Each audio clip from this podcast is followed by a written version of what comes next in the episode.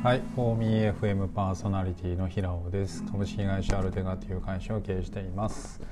と時刻は10時、えー、50分ですね。日曜日の、えー、まあ、午前ということでね、この音声を取ったら、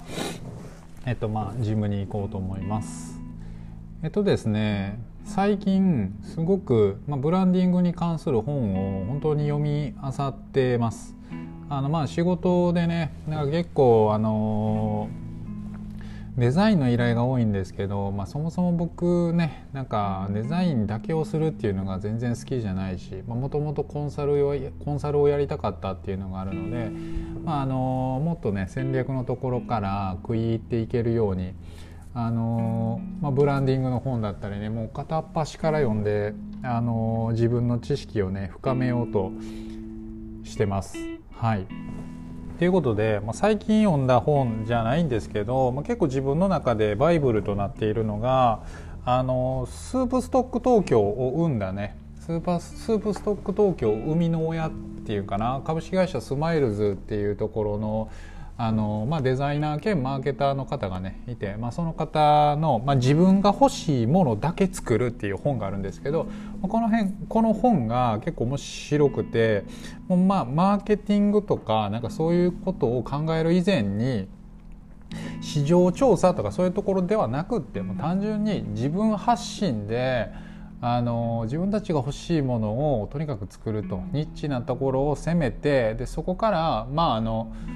まあ、その場合はねきっと多分スケールする、えっとまあ、限界っていうのはね、まあ、あるんでしょうけどその市場最適化っていうところはあるんでしょうけど、まあね、そういったブランドを作ることで、まあ、長くあの愛されるブランドがにできるっていうよね考え方のこの本すごく面白いので皆さん読んでみるといいと思います。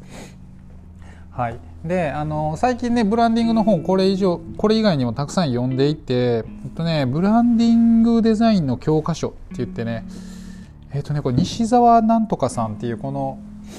えっとねナナズグリーンティーやったっけな。なんかよくショッピングモールの中に、えー、っとグリーンティーのなんかカフェみたいなのがあると思うんですけどここのブランディングをされていたりとかあとはね小江戸ビールって言ってね小江戸ビール。川越埼玉の川越のね小江戸って呼ばれているあのエリアでまあお土産用だったビールをですね、まあ、クラフまあ、あのお土産用じゃなくて本来もっとレベルの高いクラフトビールだよねっていう感じでそれをねブランディングで押し上げてまあ今やねまあ成城石井にも売ってるし、まあ、海外中国とかですごい人気らしいんですけど、まあ、この小江戸ビールのブランディングをしていたこの西澤さんの本っていうのを読んでますこれもね結構面白かったし結構具体的な、えー、なんとか戦略とかプレゼン資料とかに落とし込める好材料になるのではないかなと思いますね。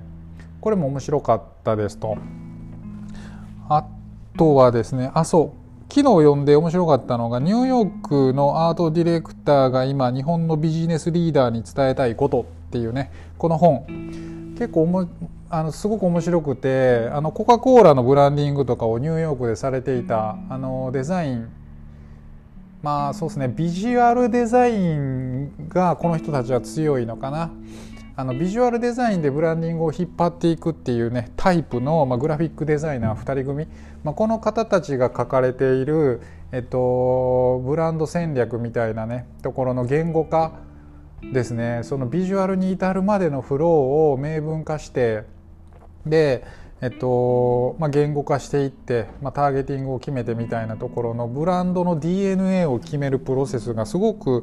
面白かったし面白かったっていうかね結構僕はこれ事業会社の中でやっていたことなのであの半分なんか答え合わせみたいな感じで読みつつもただなんか具体的なハウトゥー本として使えるなって思って、まあ、これからの提案資料、まあ、今ね2件ほどブランディング案件を、まあ、これからスタートするんですけど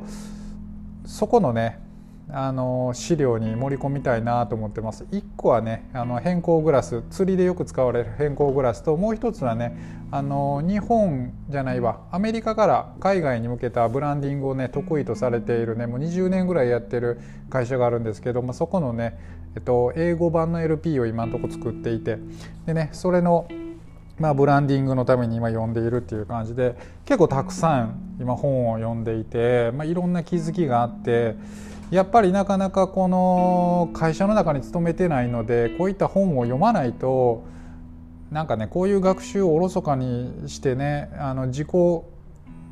なんかなんか自己研磨というかね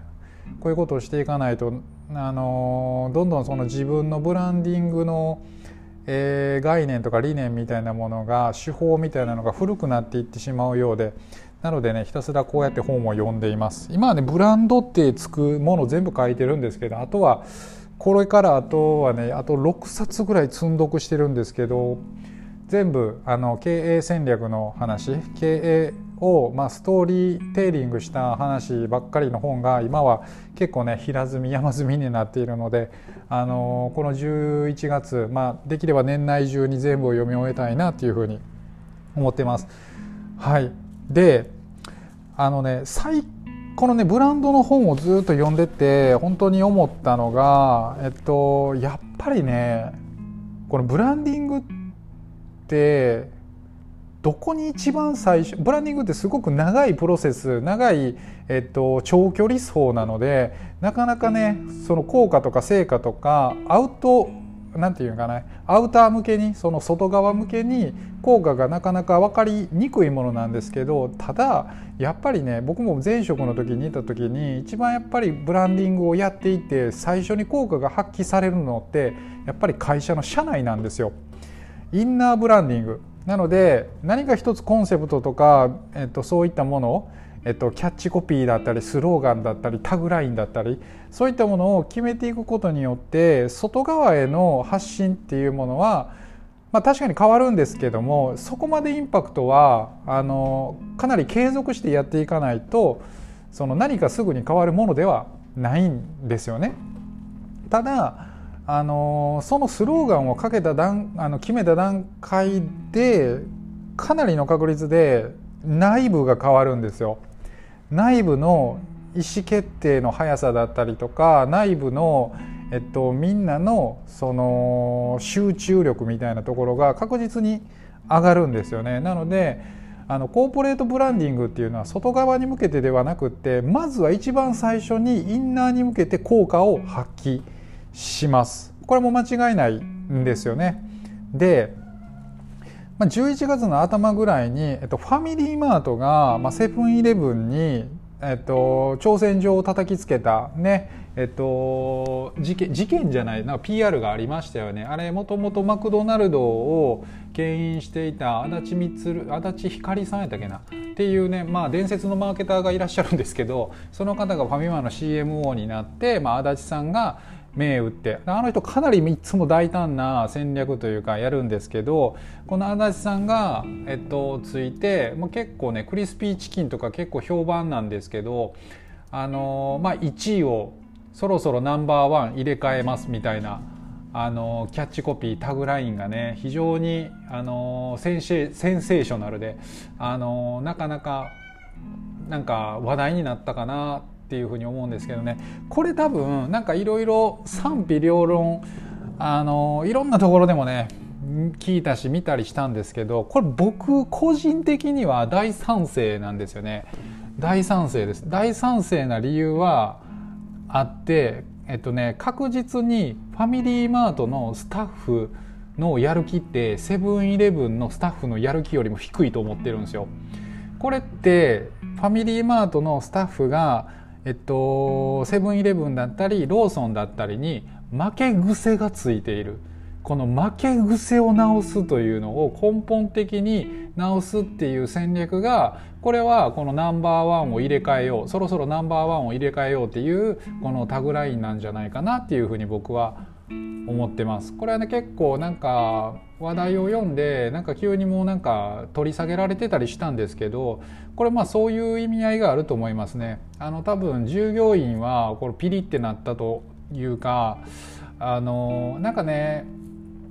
コンビニで働いてた人もちょっとそのねあの話があったんコンビニであの働いてた人がちょっと言ってたのはセブンイレブンに入ってくるお客さんよりもファミリーマートに入ってくるお客さんの方が民度が低いと。あ、の端的な言い方をすれば民度が低いっていうような、えっと、マナーが悪いモラルがないっていうような